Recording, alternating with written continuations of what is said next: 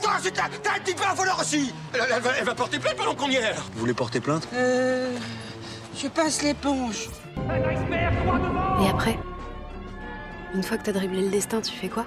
Plan séquence. Fais-le, toi, puisque t'es si intelligente. Vas-y. Wingardium Leviosa. Nous refusons de reprendre le travail. Hors de question de continuer dans ces conditions, c'est intolérable. Ça n'est jamais assez. On ne leur fait jamais gagner assez d'argent. Qu'est-ce qu'on devient dans cette histoire? Qu'est-ce que deviennent les salariés? Sur Radio Campus Tour. Je suis ton père. Moi, j'ai aucun problème avec les hommes. Voilà, Audrey, là, elle ment. Petite saloperie de païen communiste, t'as vachement intérêt à me dire que t'aimes la Sainte Vierge, ou je t'étripe moi un coup de pompe, tu m'entends? Alors dis-le que tu l'aimes la Sainte Vierge, dis-le mon guignol Chef négatif, chef Comme c'est joli. Il y a Bambi qui fait dodo. Tous les jeudis soirs. Il y a trois mots qui sont importants pour moi. Inspiration, création, partage. Cinglé Ah, c'est ça Ah, tu me crois givré à mort Les choses entraînent les choses, le bidule crée le bidule, y a pas de hasard. Bonjour, c'est Léa Drucker. Vous écoutez Plan Séquence sur Radio Campus. Merci Léa Drucker. Bonsoir à toutes et à tous. Vous êtes sur le 99.5 FM Radio Campus Tour et vous écoutez Plan Séquence, votre émission de cinéma du jeudi soir. Et je suis pas tout seul dans le studio. On n'est pas nombreux, mais je suis avec Jean-Pierre.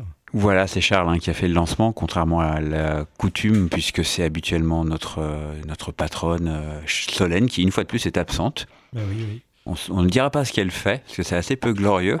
Pour autant, on va essayer de tenir euh, l'émission bah, sur, ses, enfin, sur les bons rails. On va essayer de pas faire trop de, de bêtises techniques. Qu'est-ce qu'on a au programme, Charles, aujourd'hui? Bien au programme, euh, on commencera dans quelques instants par la rubrique Nécro. Oui, qui est assez chargé cette semaine, Voilà. puisqu'on a, on a pas mal de, de gens euh, dans cette euh, rubrique. Après, je crois qu'on aura peut-être une petite interview d'un. De, de- comment s'appelle ce réalisateur qui était.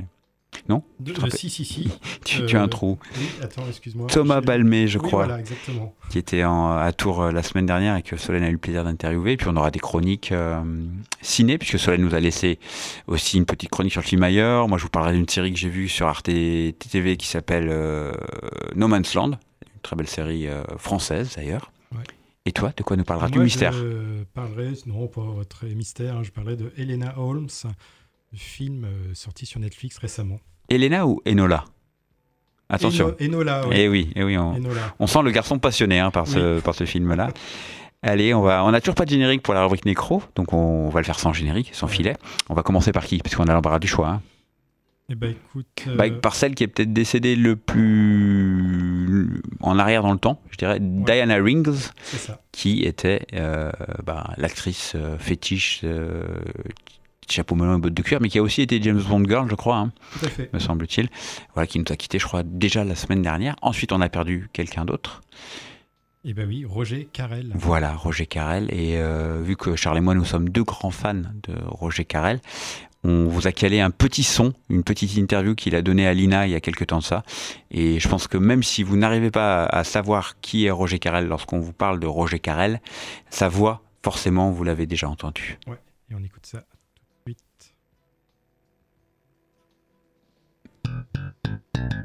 Et où vous la prenez, votre voix? Comment faites-vous Alors ça, c'est une chose, euh, je sais que c'est le pro- problème qui vous intéresse, c'est la voix. Euh, pour moi, je déplace beaucoup ma voix, mais alors tout à fait inconsciemment, parce que dès mon plus jeune âge, je peux dire que j'ai toujours euh, impressionné mes camarades, même quand j'étais au collège, parce que même, je sais pas, à l'âge de 12 ans, je pouvais faire une très grosse voix et les impressionner. J'avais, j'avais 12 ans, j'étais un petit bonhomme comme ça, et je pouvais faire « Dites donc là-bas, qu'est-ce que c'est? Venez-nous un peu ici voir !» Et les, les malheureux étaient terrorisés parce que je pouvais déjà faire une grosse voix, comme je peux monter dans l'aigu. Mais ça, je suis totalement irresponsable. Voir mes parents pour ça. Pourquoi vous n'avez jamais travaillé justement euh, ce, grand registre vocal? Non, je l'ai fait d'abord naturellement. Quand je racontais une histoire, euh, automatiquement, euh, les voix me venaient. J'avais beau être très jeune, je pouvais faire une voix de vieillard, être complètement comme ça. Alors ça, ça agrémentait mes histoires. J'étais déjà un petit peu cabot, vous voyez. Alors j'agrémentais mes histoires en, en colorant mes personnages. Et je dois dire que dans mon métier de comédien, ça m'a beaucoup servi. Et confiance, crois en moi, laisse-moi veiller sur toi. Oui, tous les S. Et c'est un, joli personnage qui a beaucoup plu aux enfants d'ailleurs. Il y avait aussi euh, les Aristochats. Une petite souris qui parlait assez brièvement, oui, oui, qui est un personnage un peu bref, comme ça, et rapide. Un gros chien, la faillette, un petit peu baveux sur les bords et tout ça, genre de charme.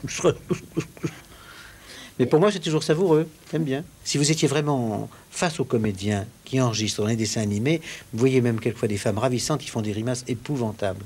Parce qu'elles essaient de reproduire la grimace qu'elles voient sur l'écran. Et dans les Muppets, on avait fait plusieurs, je crois. Ah oui, Kermit, la grenouille. Muppet Show Il lui arrivait les pires aventures. Il y avait également un... Le vieux savant. Un vieux savant, oui.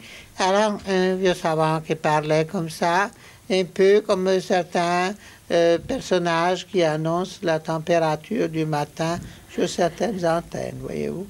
C'était, mais ce personnage m'avait inspiré. Puis il y a des deux vieux aussi, vous faisiez. Ah oui, un des deux vieux, oui, c'est ça, oui, un, oui, un, un personnage comme ça, qui avait un œil qui sortait souvent comme ça, exorbité, et deux vieux, oui. Mais Astérix, c'est un petit personnage qui parle sec, par Toutatis, par Balenos, ha Et comment vous avez, vous avez essayé plusieurs avant de choisir celle-là? On essaie toujours de trouver la voix qui, qui, sort bien. Alors, on fait des essais, effectivement, même quand c'est une voix originale, j'entends, si on n'a pas déjà le, la voix du étrangère. Alors il faut essayer de voir ce qui sort mieux. Si vous avez un, un personnage très rond, très... Alors à ce moment-là, vous êtes obligé de prendre des pertes de voix beaucoup plus graves ou des choses comme ça pour que ça sorte de cette énorme basse, voyez-vous? Et si on a l'impression que la voix sort bien du petit personnage, si elle est maligne, voyez-vous, si c'est une voix brève qui colle avec ce petit personnage très actif, alors on se dit, tiens, la voix colle mieux. Alors, Mr. Magoo, c'est un personnage complètement farfelu, très bien, voyez-vous, complètement farfelu, et qui est toujours distrait, mais qui triomphe toujours de tous les écueils. Une voix populaire. Alors, ça dépend, euh, si vous voulez. Vous avez deux sortes de voix populaires. Vous avez la voix populaire est un peu comme ça, vous voyez euh, Sur un truc, euh, carrément, euh, on en entend souvent d'ailleurs. Voilà, et carrément une autre euh, qui vraiment, ça donne un peu plus à la boisson, comme je disais tout à l'heure. Et puis c'est, les voix communes et populaires, vous voyez, madame. euh, La séduction dans la voix, c'est quoi? Pour moi, le, le charme, ce serait de vous faire ce que font les Italiens en général. Quand ils font les charmes, ils parlent toujours d'une façon très douce et très calme. La... Est-ce que vous êtes séduite ah, Parfaitement. Très bien. À tout à l'heure. Les talents multiples de notre ami Roger Carrel. Ouais, et dans les voix aussi qu'on connaît, enfin euh, que je pense que les, les, les, plus jeunes auditeurs connaissent, et dont ils n'ont pas parlé là dans cette interview, étaient peut-être un peu plus vieilles, mais il y a euh, 6-3PO. Ah oui, c'est vrai. Et oui, Wars, complètement, c'est lui les, aussi, oui. Les six premiers Star Wars. Hein, c'est lui, ouais, ouais. Roger Carrel, il, a, donc il est mort là à 93 ans, le 11 septembre dernier. Et il a pris sa retraite qu'en 2013, donc il a fait des voix pendant vraiment très très longtemps. Euh, dans, la, dans, les voix, moi j'ai regardé sur sa filmo euh, euh, les voix qui m'ont marqué, là, plus dans mon enfance, et tiens aussi, mais Alf. Oui. il a fait la voix de Alf, oui, oui. cet extraterrestre. C'est vrai. Il adorait manger des chats. Qui, enfin, qui en rêvait. Qui en rêvait, en qui en rêvait, puisqu'on ouais. l'a jamais vu passer à l'acte. Il a été aussi le, le, le premier à faire euh, les, la voix de euh, Mickey Mouse. Ah. Aussi, les premières fois que Mickey Mouse a eu la, une voix euh, dans des dessins animés, ça a été lui. Et voilà, aussi Winnie l'ourson, oui. Porcinet, Coco Lapin. Il faisait tout le, le Disney. Ouais, il a, il a fait Winnie l'ourson jusqu'en 2010 hein, quand même. Donc c'était il n'y a pas si longtemps que ça. Un, un garçon monumental. Ouais. Voilà. Et on a perdu aussi un autre acteur cette semaine, puisqu'on a perdu euh, Michael Lonsdale, hein, qui est décédé, voilà, euh, que vous connaissez probablement pour son César dans euh, les, Des Hommes et des Dieux, où il avait eu euh, le César du meilleur second rôle, voilà, grand acteur encore qui nous a quittés. Et on a perdu aujourd'hui, on a perdu aujourd'hui, ou hier, hier je crois, hier soir, on a perdu Juliette Gréco, qui, euh, bon, vous la connaissez probablement pour son répertoire musical, mais Juliette Gréco, j'ai raté, pardon, Juliette Gréco a aussi été actrice, notamment pour Cocteau et Melville, voilà. Et à l'occasion de son décès, histoire de lui rendre hommage, on va faire notre première pause musicale avec La Javanaise, un morceau écrit par Gainsbourg pour elle, morceau qui a été euh, écrit une nuit d'insomnie où il refaisait le monde, voilà, Gainsbourg, euh, grand poète maudit de la chanson française et euh, immense interprète Juliette Gréco, tout de suite La Javanaise.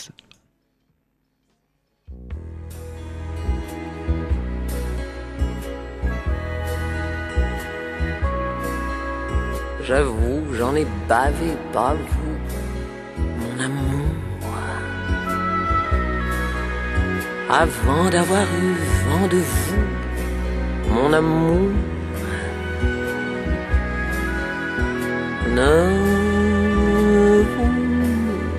déplaise en dansant la javanaise. Nous nous aimions le temps d'une chanson.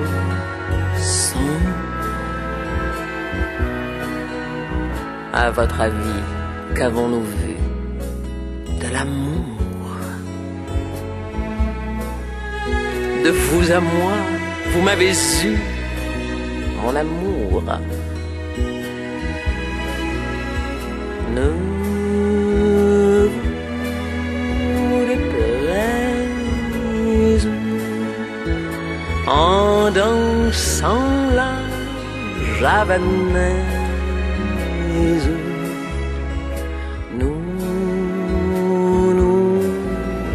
Aimions le temps d'une chanson. Hélas, avril en vain me à l'amour. J'avais envie de voir en vous cet amour.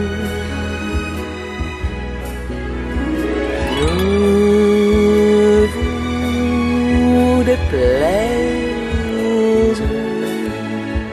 en dansant la javanaise. Nous nous aimions le temps d'une chanson.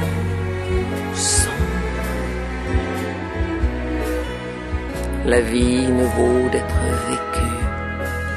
sans amour. Et c'est vous qui l'avez voulu, mon amour.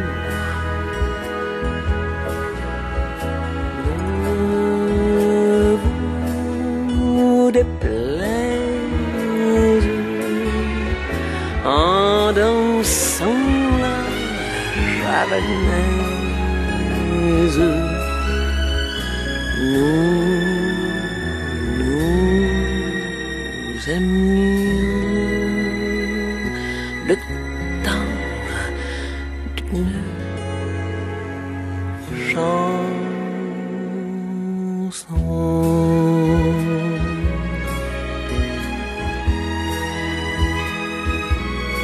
Voilà, vous écoutez toujours Plan Séquence, euh, l'émission consacrée au cinéma. On va pas beaucoup beaucoup parler cinéma cette semaine, un petit peu, mais on parlera pas mal d'autres choses, toujours sur le 99.5 de Radio Campus Tour. À l'instant, c'était Juliette Gréco qui nous a quittés. Et pour continuer, donc Solène est allée au studio interviewer Thomas Balmé, réalisateur de Sing Me a Song, qui passe euh, actuellement au studio. Qui est sorti hier, voilà, sorti hier. Et l'interview a été réalisée, je crois, une semaine, il y a une petite semaine. Voilà, on vous laisse en compagnie de Solène et de Thomas Balmé, ou Thomas Balmé ou Thomas Balmès d'ailleurs, je sais pas trop comment on le dit. Euh, c'est, euh, on vous laisse 13 minutes ensemble. Le 16 septembre dernier, je suis allée à la rencontre de Thomas Balmès, le réalisateur de Sing Me a Song, qui est sorti le 23 euh, septembre.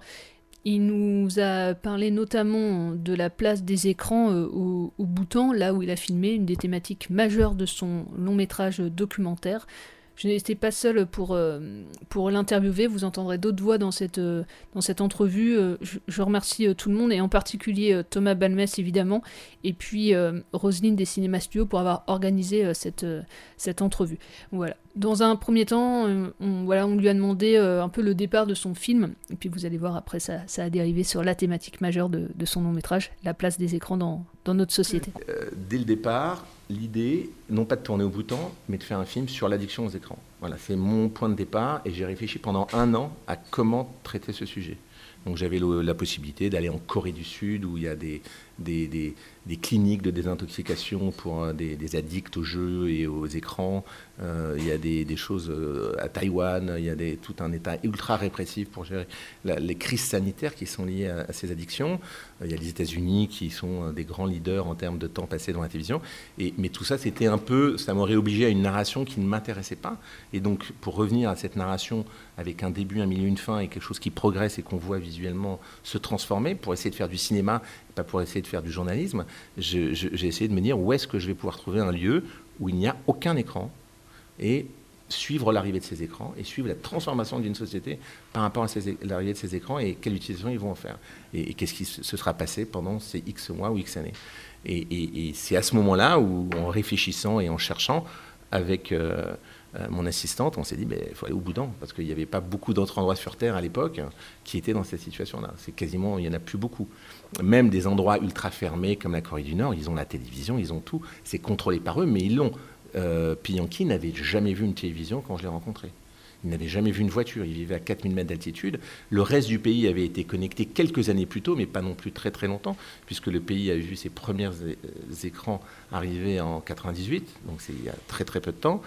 Et, à part les grandes villes euh, qui ont tout de suite été connectées, les villages l'ont été dans un deuxième temps. Et, et l'Aya, le village où il y a le monastère, était tellement éloigné du reste de- des grands axes qu'ils ont mis beaucoup plus de temps à être connectés. Et c'est ça qui m'a intéressé. Donc moi, je suis passé de cette problématique à ce pays, à ce village.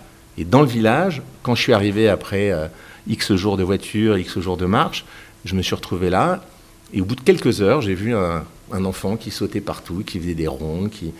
Et je, on ne voyait que lui dans le village. Voilà, les, chacun vaquait à ses occupations, s'occupait des yaks, etc. Et il y avait un espèce de gamin qui, qui occupait tout l'espace et qui euh, avait une espèce de gaieté qui, comme on le voit au début du film, faisait des couronnes de fleurs. C'était complètement surréaliste. Et donc, je me suis approché de lui et j'ai commencé à discuter. Et- j'ai compris qu'il n'avait jamais quitté le village. Et c'est ça qui m'a intéressé.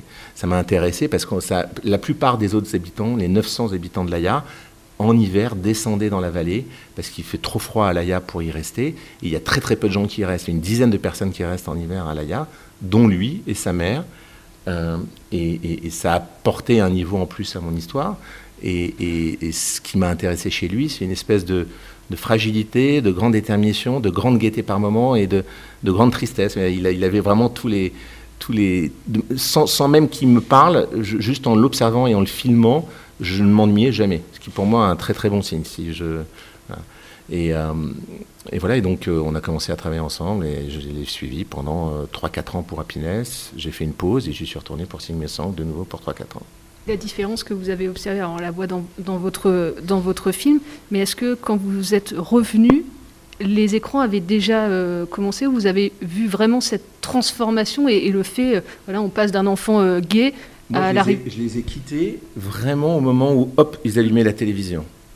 Et il n'y avait pas de smartphone encore. Je suis revenu trois ans après, et il n'y avait plus de télévision, et ils étaient déjà totalement addicts au téléphone. C'était pas, euh, on le regarde une fois de temps en temps, ils étaient euh, euh, 15 heures par jour sur leur téléphone. Donc ils, nous ont rattrapés avec une vitesse sidérante. En fait, pour avoir lu euh, très récemment un, livre sur euh, les écrans, alors je sais plus, c'est une, une psychologue qui a écrit un super livre sur les écrans de cinéma, mais aussi sur les écrans, le flux télévisuel, et elle a interviewé plein d'orthophonistes Mhm. pour expliquer voilà ce, ce rapport-là aux écrans.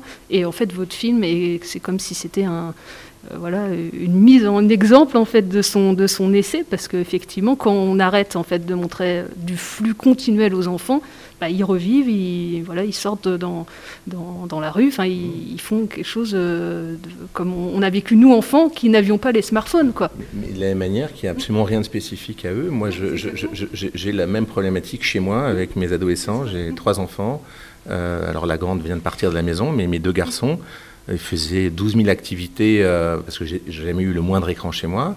Mais euh, en devenant adolescent, tous leurs devoirs sont sur Internet. Il y a une obligation avec l'école qui numérise de plus en plus tous les cours. Donc il n'y a aucune possibilité d'échapper à cette invasion. Et euh, petit à petit, on les voit abandonner toutes leurs activités musicales, lecture, et, il n'y a plus que les écrans. Et, donc, euh, voilà, c'est pas un problème de, en tant que il y a des gens qui disent mais vous voulez que tout le monde se débarrasse de son smartphone C'est juste qu'est-ce qu'on en fait, dans quelle proportion et, qu'est-ce qu'on qu'est-ce qu'on fait avec? Et, je trouve que le, non-questionnement, la non-sensibilisation sur, sur, sur, sur, sur des gens qui sont les, des acteurs euh, et qui fabriquent 100% de ces contenus et qui, peuvent travailler avec les plus grands psychologues pour justement développer des addictions qui sont euh, du même ordre qu'un quelqu'un qui prend du crack. Hein. C'est-à-dire que le clic, les likes, etc., ça, ça, repose sur exactement les mêmes mécanismes. Et qu'on laisse ça se développer dès la petite enfance en disant ben, c'est le problème des parents, sachant que les parents, la plupart du temps, soit ils sont contre mais ils ne peuvent pas lutter, soit ils sont dans la même situation et donc les enfants font comme leurs parents. Euh, ça me paraît fou. Voilà, il y, y, a des pays qui deviennent ultra réactifs sur le sujet, peut-être un peu réactionnaire, je ne sais pas, mais Taïwan vient de décider de, pénaliser, euh, le, de, mettre un de ses enfants en dessous de deux ans devant un écran de 1400 euros d'amende. Voilà. Même une seconde. Si vous... De toute façon, tous les psychologues, pour, euh, pour, avoir étudié un petit peu la question, en tout cas des images pour les tout petits, mmh. ils le disent très bien, des, pas d'écran avant deux ans de toute façon. D'ailleurs, c'est la seule chose qui existe en France sur le sujet. C'est dans tous les carnets de santé, il y a deux lignes qui disent il est, fortement décommandé, il n'est pas recommandé d'exposer un enfant à, un écran. Mais à part ça... Il y a Serge Tisseron qui a écrit aussi un petit peu, mais... Euh, mais ça reste totalement anecdotique et il n'y a personne qui s'empare du sujet. Moi, je, voilà, d'imaginer que les enfants, euh, tous les ados, euh, ont déjà une à deux heures d'écran avant d'aller en classe et, que de se dire que tout ce qu'ils vont entendre et essayer de faire pendant toute la journée est quasiment euh, détruit par ce qui s'est passé dans la matinée, c'est à un moment donné, il faudrait qu'ils commencent à réfléchir à, à, quoi faire avec tout ça. Quoi.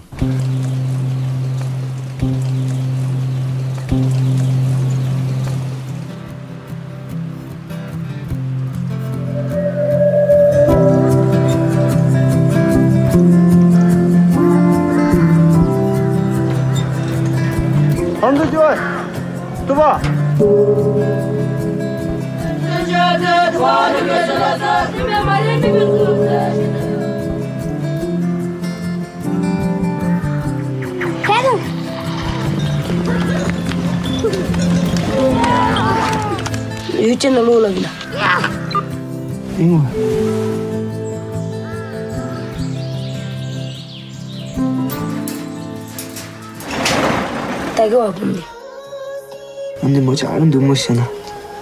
What did you do na grumalo sepratin?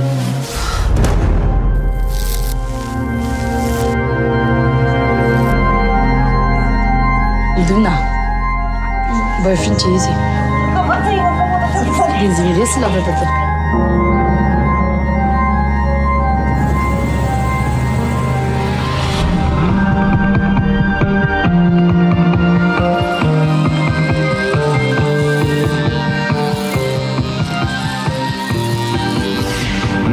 Ale ciągu nie lajmy. To jest miękki, ci bierzeli.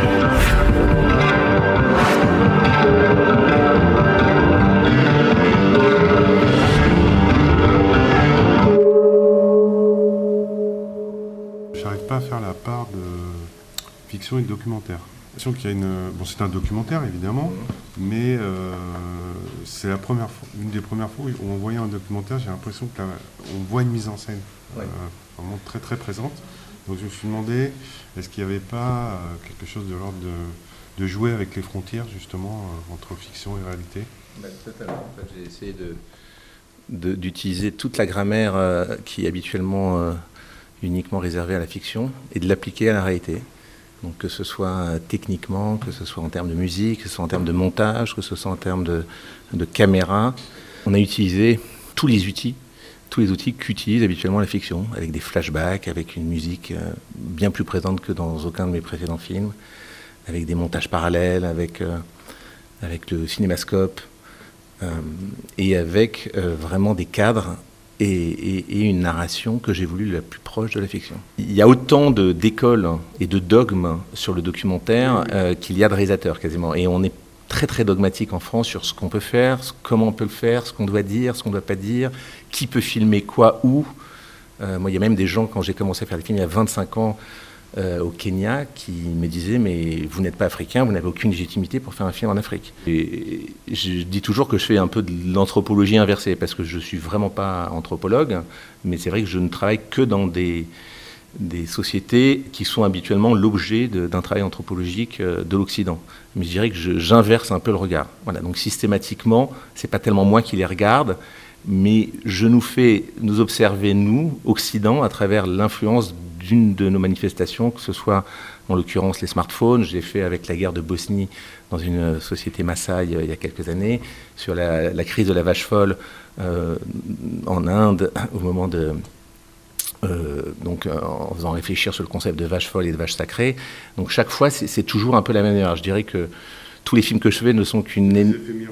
Voilà, exactement. Et, de la même manière, ça n'est absolument pas un film que sur le bouton. Évidemment, c'est un film qui se passe au bouton. Évidemment, on apprend beaucoup de choses sur le bouton, mais c'est un film sur nous. Est-ce qu'il faut euh, filmer autour de soi et rester Et moi, depuis toujours, je ne sais pas pourquoi, je suis attiré par euh, déplacer les paradigmes. Et je trouve qu'il y a une manière de, regarder les choses en, se déplaçant que parfois en étant plus haut, un peu comme euh, quand vous prenez la hauteur ou plus loin, on voit mieux les choses et, les spectateurs, je crois, plus les, séances se succèdent, euh, se prennent le film vraiment aussi pour eux. Il y avait vraiment une volonté de ma part de faire ce film pour mes enfants qui sont des adolescents et pour toute cette génération. Voilà, même si c'est un film qui, je pense, peut être vu de 5 ans à 77 ans, mais j'avais vraiment une volonté de, qu'il soit, extrêmement fluide et que la narration et que la, stylistiquement on soit dans quelque chose qui, qui coule et, qui, et, qui un,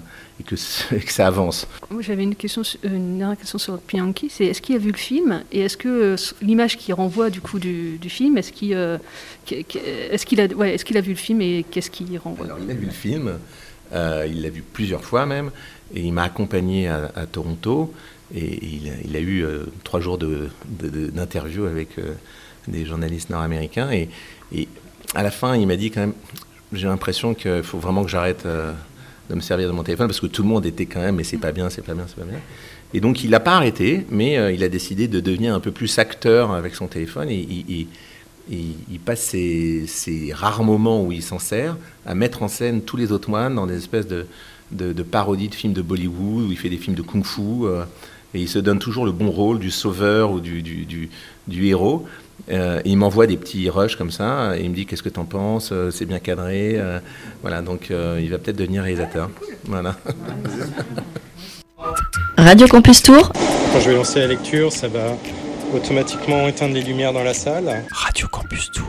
Et donc ça va lancer donc la première partie, donc publicité et bande-annonce. Radio Campus Tour. À la fin des bandes annonces, ça va éteindre les dernières lumières dans la salle, parce que je laisse les, lumières sur les marches allumées. Radio Campus Tour. Donc celles-ci vont s'éteindre et le film va démarrer. Donc tout ça, c'est des automatisations que je, prépare juste avant la, la séance. Radiocampustour.com. .com. .com.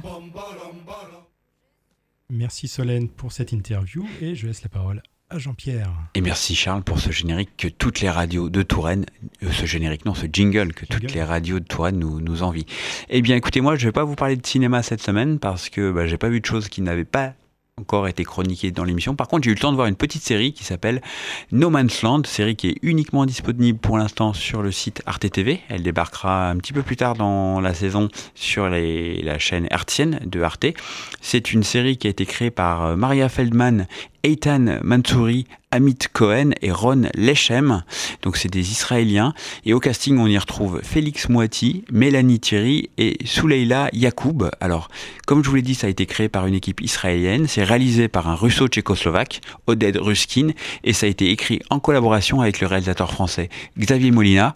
Donc cette série navigue entre drame familial et thriller d'espionnage. De quoi on parle? C'est l'histoire d'Antoine, un jeune parisien bourgeois apparemment banal, qui un jour reconnaît par hasard sur une vidéo d'une explosion en Syrie Anna, sa sœur qui a disparu de nombreuses années avant. Convaincu qu'elle combat parmi les forces kurdes, il décide d'aller voir lui-même et se retrouve très vite dans le feu de l'action entre les principales forces actives sur le terrain moyen-oriental, les bataillons kurdes, ceux de Daesh et évidemment des agents secret. Alors, ce qui est plutôt pas mal, c'est que l'intrigue principale, cette histoire de sœurs disparues, devient très très vite un prétexte en fait pour brosser un portrait beaucoup plus large d'une guerre qui éclate et qui brasse des enjeux géopolitiques et internationaux. C'est euh, là que la série prend réellement consistance. Elle va échapper précisément à un certain nombre de clichés et propose une approche assez sensible en choisissant de se pencher plutôt sur les ressorts affectifs qui vont guider les personnages. Ce qu'on perçoit ici, c'est le fait que la plupart des personnages que l'on va croiser euh, et que leurs choix politiques dans les différents camps sont plus ou moins euh, orientés par euh, ben, plutôt des ressorts euh, subjectif et affectif plutôt que des fondements euh, politiques. No Man's Land touche quelque chose de très intéressant, je trouve, c'est que que ce soit du côté des combattants des brigades internationales qu'on va voir euh, s'engager, notamment, enfin les combattants internationaux qui s'engagent aux côtés des Kurdes, ou de ceux qui sont allés rejoindre Daesh, puisqu'on suit aussi quelques un trio anglais qui lui va intégrer Daesh en Syrie. on se pose toujours la même question pourquoi, en fait, c'est ce qui interroge cette série, c'est pourquoi on va là-bas, qu'est-ce qu'on va y chercher et pourquoi on s'engage. Une des explications qui semble ressortir, enfin moi celle que j'ai lue, c'est que tous et toutes, je n'en dévoile pas plus, ont des fautes à expier et c'est cette expiation qu'ils vont aller chercher euh, sur le terrain sous la forme d'une espèce de, rédemption. Hein.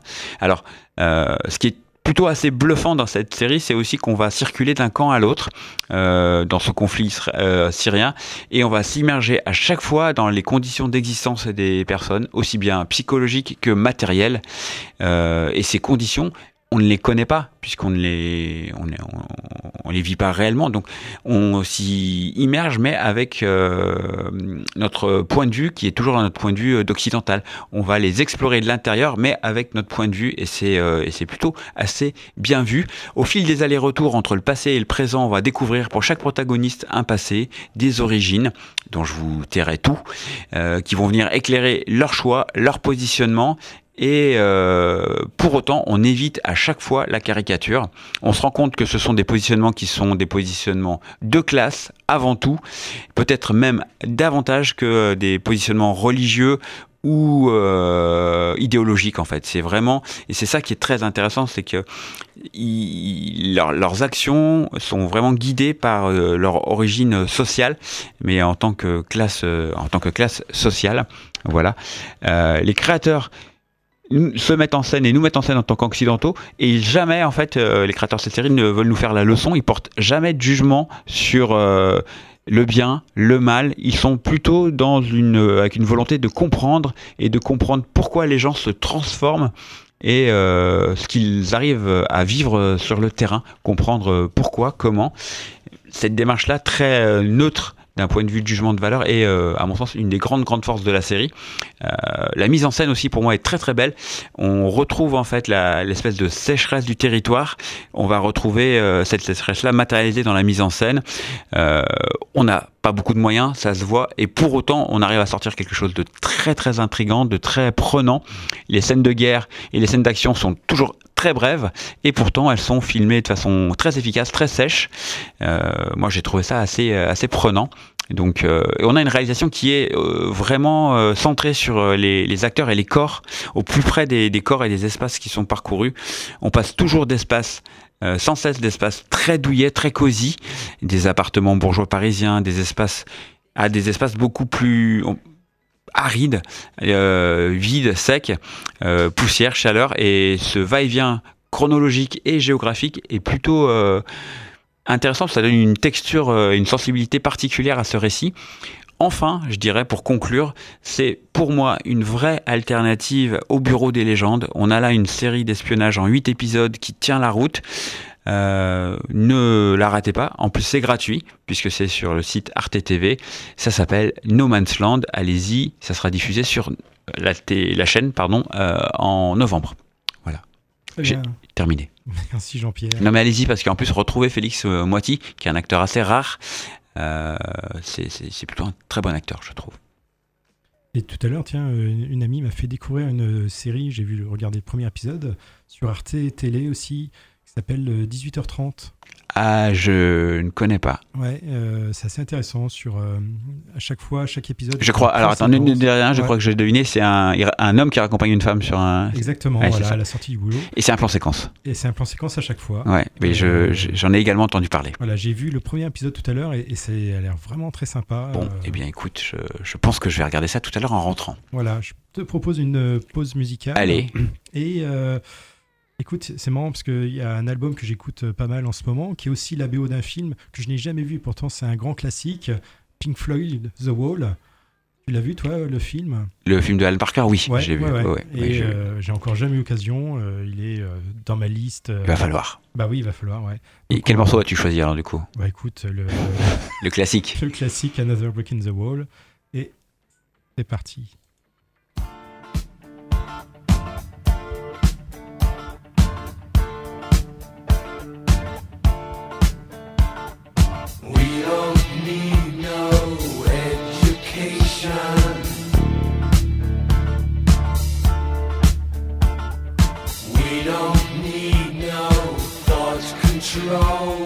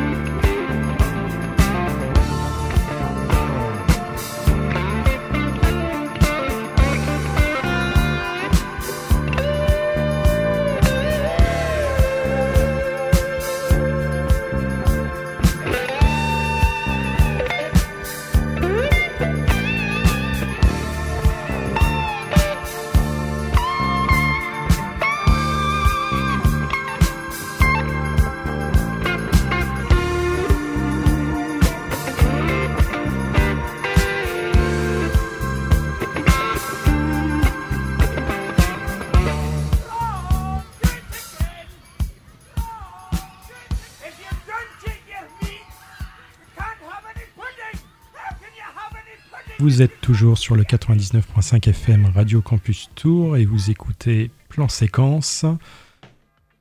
L'émission consacrée au cinéma. Ouais. Et maintenant, eh bien, écoute, on va écouter l'interview que Solène a. Euh, non, pas une non, bah interview. non, pas d'interview, Charles, Une alors. chronique. Enfin, il faut dire que Charles a pris quand même beaucoup de substances illicites pendant le morceau de. Pink Floyd. Oui, voilà, c'est ça, ouais. On, on peut rien dire. Mais bon, là, il l'évite lui-même au plafond. Euh, c'est pour ça que vous l'entendez parfois un peu loin de son micro, parce qu'en fait, il. Je plane complètement. Voilà, complètement. Et pas le micro. Le micro, non, Il suit pas, fixé au sol. ouais. Non, non, non, on n'a pas les micros de la NASA encore. Et Donc, c'est la chronique de Solène du film euh, Ailleurs, film d'animation, je crois, c'est ça hein? Peut-être, je sais pas. Oui, c'est ça. Et du coup, euh, ça lui va bien puisqu'elle n'est pas là.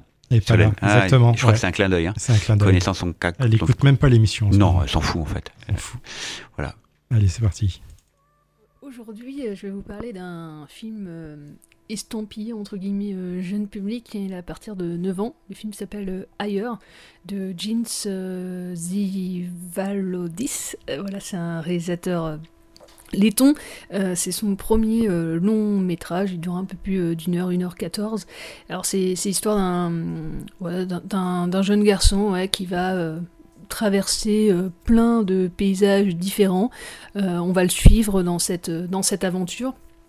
Voilà, il échoue sur, euh, sur un territoire un peu vierge de tout. Et, euh, voilà, il va devoir affronter, il va devoir fuir aussi euh, certaines, euh, euh, certains monstres. Et, euh, voilà, on va le suivre dans ce, dans ce périple avec lui. On est vraiment à ses côtés. Alors la particularité de ce film, moi, je savais pas en, voyant le film d'ailleurs, mais je vais vous le dire, comme ça vous serez peut-être pas surpris. Et vous allez peut-être pas euh, attendre tout le film euh, un dialogue, puisqu'il n'y en a pas. Et ça peut être un peu perturbant au début, mais ça rend le voyage euh, assez immersif, j'ai trouvé en tout cas. Il y a un immense travail autour du son dans le film. Pour ça, essayez de. Enfin, si ça vous intéresse, en tout cas, allez le voir dans une salle de cinéma parce que ça prend tout son sens. Euh, mais le film est clairement euh, du côté du cinéma, même si voilà, il y a un parallèle avec le jeu vidéo qui peut être opéré. Mais le jeune garçon trouve une carte, il va posséder différents objets tout au long de sa quête qui vont l'aider à traverser euh, des passages là, dans, le film, comme on pourrait traverser voilà, des, chapitres dans un jeu vidéo, des niveaux. Alors le film aussi peut être perçu comme un récit initiatique, en tout cas une fuite en avant. On, on sait à aucun moment où le protagoniste se rend, il y a un mystère autour du lieu où il est et, ça rend le, voilà, le- côté euh, immersif possible. On est vraiment dans cette incertitude avec lui et on n'est jamais en avance aussi par rapport à lui et c'est ça que j'ai trouvé chouette. Euh, et ce qui fait aussi que le film est, euh, est aussi chouette, je trouve, dans sa démarche, dans sa production, dans voilà. Ne soyez pas étonnés en fait que le générique, euh, c'est peut-être le générique le plus court de l'année euh, pour un film, puisque le réalisateur a tout fait lui-même. Euh, il a fait la production, il a fait l'animation, il a fait le montage, il a fait le son, la musique, tout, fait lui-même. Donc ça, c'est assez voilà louable pour lui. Alors il y a quelques voilà, peut-être que certains trouveront l'animation vraiment euh, forcément trop jeu vidéo peut-être et euh, ils verront qu'il y, a un- style qui, qui fait que voilà on voit aussi qu'il a il y a, des choses qui, qui n'apparaissent peut-être pas dans son film et qu'on aurait aimé avoir. Euh, mais en tout cas et, euh, je, trouve le ce qu'il a fait par cette économie de moyens vraiment euh, ça, ça déroute à plein de moments. Je trouve ça vraiment voilà réussi si vous vous ennuyez, évidemment, euh, je, peux l'entendre, puisque le, film est assez euh, euh, lent, puisque voilà, on, va être à ses côtés tout le temps. Comme je vous ai dit, on n'est jamais en avance par rapport à lui, donc peut-être qu'à certains moments, vous, voilà, vous allez ressentir un, petit ennui, mais vraiment, le voyage en vaut la peine, je trouve. C'est un, voilà, un petit ovni dans le cinéma, en tout cas pour, pour jeune public, mais aussi pour adultes, parce que je pense que ça va peut-être plus parler à des adolescents notamment et à des jeunes adultes. Donc euh, voilà, je pense que la plupart d'entre vous qui nous écoutent êtes un peu dans cette tranche d'âge-là, de jeunes adultes. Donc euh, je vous encourage, il n'y a pas beaucoup de séances par contre, mais euh, en tout cas ils passent au cinéma studio. C'est des films, voilà, des petites pépites comme ça qui sortent et qui pas forcément beaucoup de presse. Mais je vous encourage à voir ailleurs de Jeans Zivalodis. Voilà.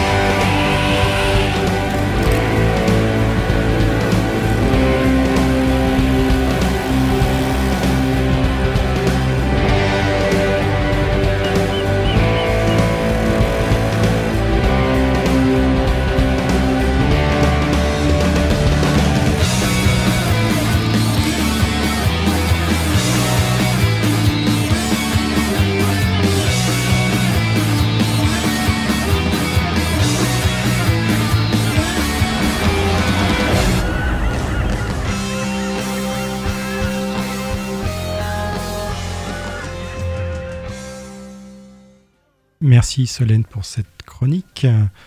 On fait une petite respiration musicale, c'est ça Ouais. Une petite dernière. Alors, on en profite que Solène ne soit pas là pour diffuser des, des morceaux qu'elle euh, cautionnerait peut-être pas forcément. Donc là, on va vous passer euh, ben, un extrait de la bande originale d'un film qu'on adore, puisque c'est le Lost Highway de David Lynch, par euh, des artistes qu'on aime beaucoup, Charles et moi, puisque Ouais. c'est euh, le morceau de Nanny Chase, de Perfect Drug.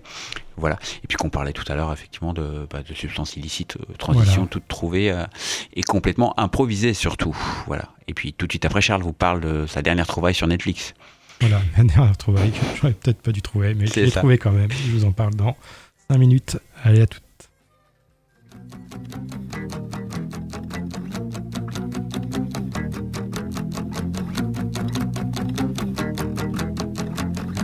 I got my head, but my head is unraveling. Can't keep control, can't keep track of where it's traveling. I got my heart, but my heart's no good. And you're the only taking me. I shouldn't go, but you're reaching, dragging, shaking me. Turn off the sun, pull the stars from the sky. The more I give to you,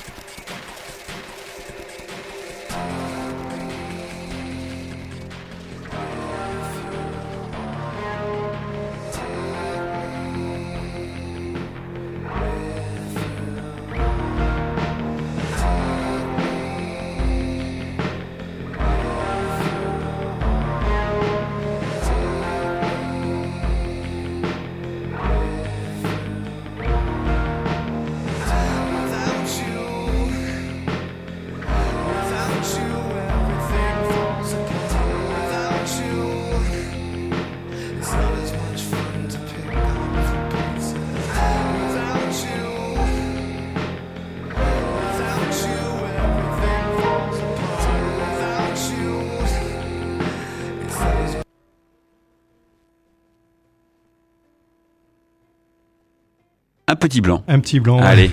je cherchais C'est l'heure de l'apéro. un titre pour la, la fin d'émission et j'ai cliqué. Voilà. Voilà, il a cliqué. Donc, euh, et là, Charles va nous parler donc de sa dernière trouvaille.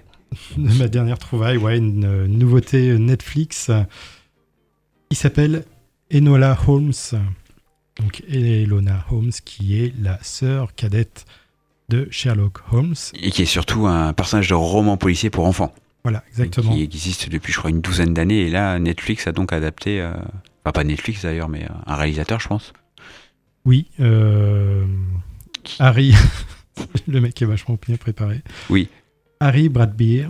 Voilà. Je ne connais pas, euh, j'ai jamais. euh, Moi non plus. Voilà. Moi non plus, mais euh, bon. Tu, tu as pas été emballé par le film. hein, je Non, pense, mais bah non, je- non, non, Est- voilà. Est-ce que tu es la cible? Moi, la question, c'est ça, en fait. Est-ce que tu n'es pas un peu trop âgé? Alors, faut, faut savoir que c'est actuellement c'est le, le film qui est le plus regardé sur Netflix. D'accord. C'est une des, des nouveautés qui cartonne. Ce qui semble attester que le public de Netflix est quand même très jeune.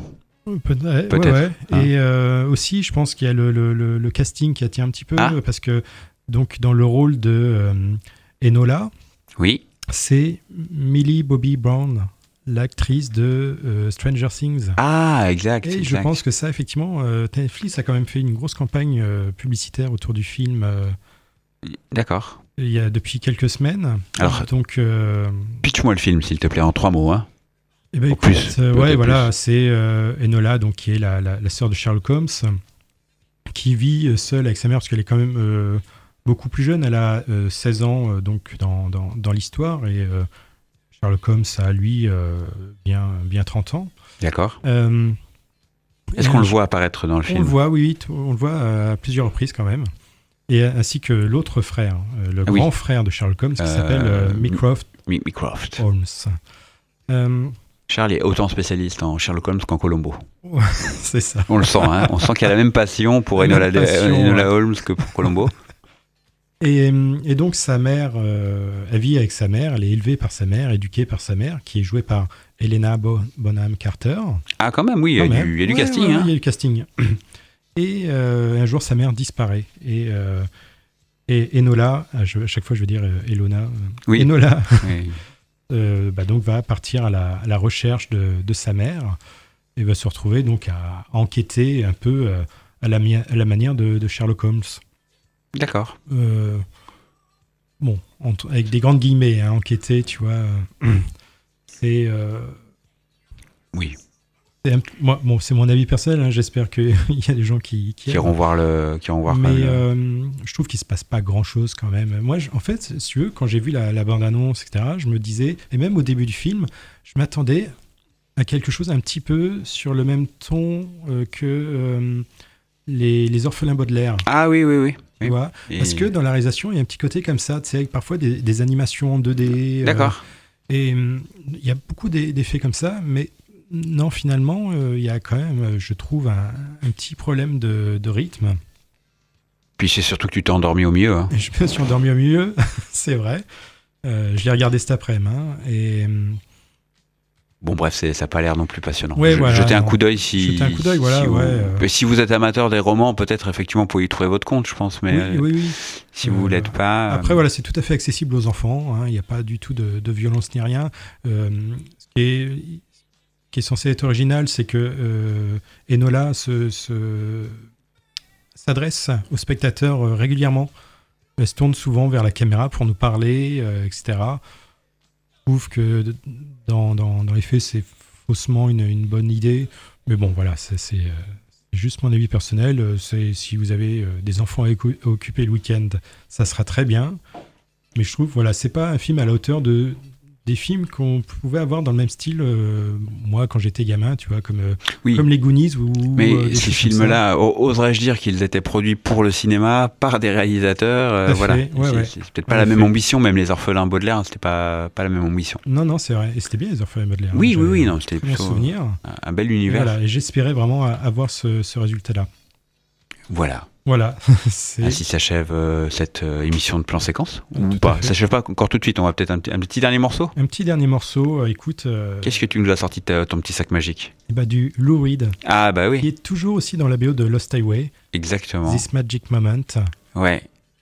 Écoute, Allez. C'est parti. Et, puis, on va se quitter sur ce morceau-là, je pense. hein. là-dessus. Euh, vous allez retrouver Reggae Stories tout de suite après nous. Ils sont là, en Ils sont forme. là dans le couloir à attendre. Et Masqué, et sortez masqué, Masqué, hein. ouais. pas, parce que là, euh, on est quand même euh, tout écarlate. Enfin, je sais plus quelle est la couleur, mais là, c'est des nuances de rouge maintenant. Oui. c'est c'est 50 nuances de rouge. Donc, euh, ouais, sortez masqué, et geste barrière à donf. Et allez au cinéma. hein, c'est important. Aujourd'hui, la situation des cinémas est quand même très, très compliquée. On en parlait hors antenne. on a des cinémas qui font zéro à des séances euh, comme Tenet, par exemple. Donc, c'est quand même assez affligeant. Allez au cinéma où ça va être très, très délicat pour les exploitants et même pour toute la filière du cinéma parce que mine de rien il y a une part de vos tickets qui va directement financer la création et euh, la réalisation des, films donc euh, si vous y allez pas ça va devenir très très très très compliqué Très bien. Eh bien, écoute, sur cette on se tirade retrouve la semaine prochaine dans le c'est ça euh, probablement On espère avec avec les autres chroniqueurs aussi. bah oui parce qu'en que fait ils nous écoutent tous Ils nous écoutent tous, hein, ils nous envoient des, des, des petits messages, des conseils sur euh, le, le placement de nos voix, sur les fautes euh, de, de, de français qu'on fait, mais, Mais ils sont pas là. Ils sont pas là. Ils sont pas là. Allez. Allez, bye bye. Bye bye, à Bonne semaine semaine. prochaine. Ciao ciao. Allez au cinéma.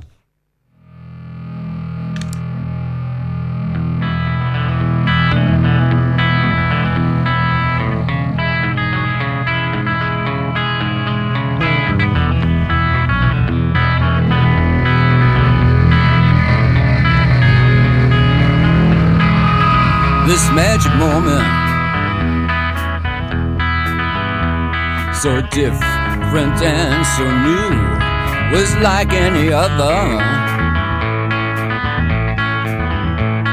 Until I met you, and then it happened. It took me by surprise. I knew that you felt it too. See it by the look in your eyes.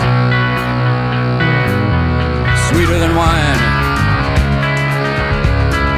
softer than a summer's night. Everything I wanna have whenever I hold you tight. This magic moment. While your lips are close to mine will last forever.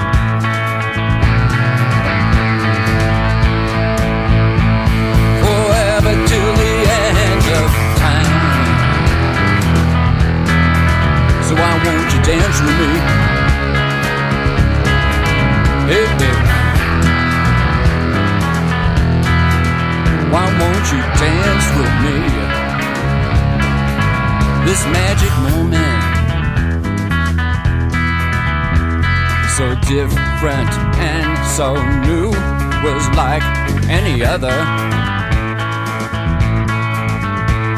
Until I met you. And then it happened. You know it took me by surprise. I knew that you felt it too. Mm, by the look in your eyes sweeter than wine. Ooh, softer than a summer's night. Everything I want, I have. Whenever I hold you tight, this magic moment.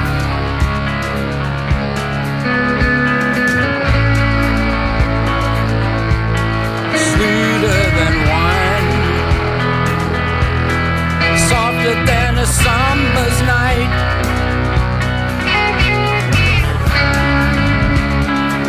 So please, baby, so please, save the last dance.